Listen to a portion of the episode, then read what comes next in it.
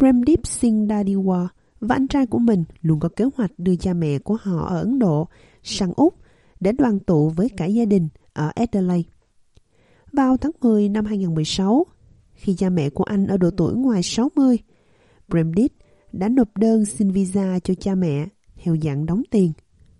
Back in 2013-14 we started planning about uh, Từ hồi năm 2013 đến 2014, chúng tôi bắt đầu lên kế hoạch đưa cả cha mẹ đến Úc. Đây là một phần của kế hoạch đó. Chúng tôi đã nộp hồ sơ xin thường trú. Đó là visa đóng tiền 143 vào tháng 10 năm 2016. Vào thời điểm đó, chúng tôi hy vọng rằng cha mẹ sẽ nhận được thường trú trong vài năm nữa, vì thời gian chờ đợi không quá lâu, thậm chí trên trang web của Bộ Di trú, người ta còn nói rằng nó đang được duyệt xét trong khoảng từ 12 đến 24 tháng. Điều đó ổn với chúng tôi và điều này phù hợp với kế hoạch của chúng tôi. Điều này sẽ cho phép họ chuyển đến Úc để gần con trai duy nhất của mình. Nhưng mọi thứ đã không diễn ra như kế hoạch. Kể từ đó đến nay, đã hơn 5 năm rưỡi và hai anh em vẫn đang chờ đơn xin thị thực của cha mẹ họ được Bộ Di trú xét duyệt. Ở Melbourne, một câu chuyện tương tự đang diễn ra với người nhập cư từ Iran, cô Roya Salamati.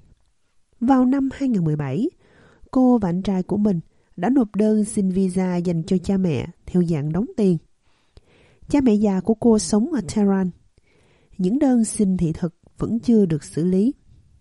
Một hồ sơ đã được rút lại vì cha của cô Salamati đã mắc COVID-19 và qua đời. pandemic and she couldn't um, and uh, Khi cha tôi qua đời, mỗi ngày tôi phải gọi cho mẹ vì tôi không thể về nước. Việc xin giấy miễn trừ rất khó khăn trong đại dịch. Còn mẹ tôi thì không thể qua Úc. Cha mẹ không được coi là thành viên gia đình trực hệ. Mẹ tôi không thể đến Úc. Có rất nhiều áp lực và tác động đến tôi và anh trai của tôi nữa.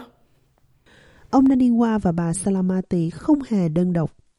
Tính đến ngày 30 tháng 4 năm nay, hơn 123.000 đơn xin visa dành cho cha mẹ đang chờ Bộ Di trú xử lý. Mariana trondana sống ở Melbourne.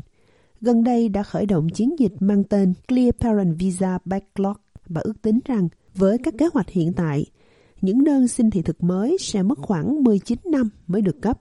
at the moment of our application, most of us we were told it's Tại thời điểm to chúng tôi nộp đơn, hầu hết chúng tôi đều được thông báo rằng sẽ mất từ 2 đến 3 năm. Đại loại như vậy, việc này là hoàn toàn không thực tế.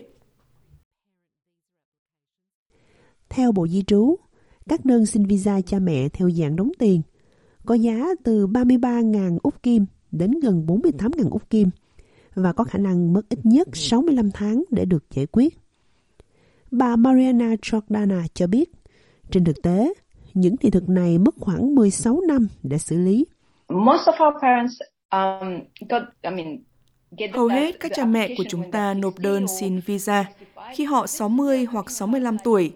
Điều này có nghĩa là có những cha mẹ sẽ nhận được visa khi họ đã từ 75 đến 80 tuổi. Chúng tôi không biết có bao nhiêu người trong số họ sẽ còn sống, nhưng thời gian đó có thể thay đổi, và đây là một động thái lớn. Và đó là còn chưa kể đến thị thực dành cho cha mẹ mất tới 30 năm, cộng thêm vào số hồ sơ đăng ký. Bà Jordana nói rằng thời gian xét duyệt visa như thế này khiến các bậc cha mẹ của những người di dân đang sống ở nước ngoài rất đau buồn. Họ thường phải tự lập, mặc dù rất cần sự hỗ trợ của con cái khi về già. Trong một tuyên bố, Bộ Di trú đã trích dẫn đại dịch COVID-19 là một trong những lý do gây ra tình trạng tồn động. Bộ cho biết có những gián đoạn liên tục đối với việc thu thập sinh trắc học, các trung tâm kiểm tra tiếng Anh, các trung tâm nộp đơn đăng ký giấy tờ và các cơ sở khám bệnh. Nhưng trong trường hợp của ông Dandiwa và bà Salamati, vấn đề dường như bắt đầu tốt trước đại dịch. When you can't plan anything, when you can't see the Khi bạn không thể lên kế hoạch cho bất cứ điều gì, khi bạn không thể nhìn thấy tương lai sẽ đi đến đâu, bạn thậm chí không thể đưa ra bất kỳ phán đoán nào. Điều đó hơi khó và bất cứ lúc nào mọi thứ đều có thể xảy ra khi họ trở lại Ấn Độ.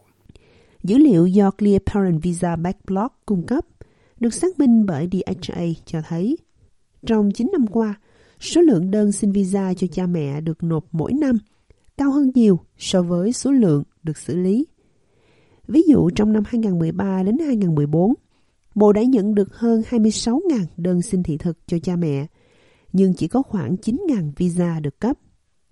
Trong năm 2020 đến 2021, hơn 14.000 đơn xin visa cho cha mẹ được nộp, chỉ có 5.000 visa được cấp. Vậy điều gì đang gây ra tình trạng tồn động? Theo ông Abu Rifvi, cựu phó thư ký Bộ Di trú, thì lo ngại về dân số già là một yếu tố. Ông nói rằng việc giới hạn thị thực dành cho cha mẹ bắt đầu từ năm 1996 dưới sự lãnh đạo của chính phủ John Howard để làm chậm tốc độ dân số già và đã tiếp tục cho đến ngày nay.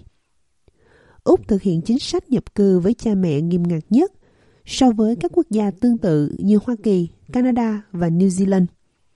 Thế nhưng cựu phó thư ký Bộ Di trú nói rằng đây là một vấn đề phức tạp.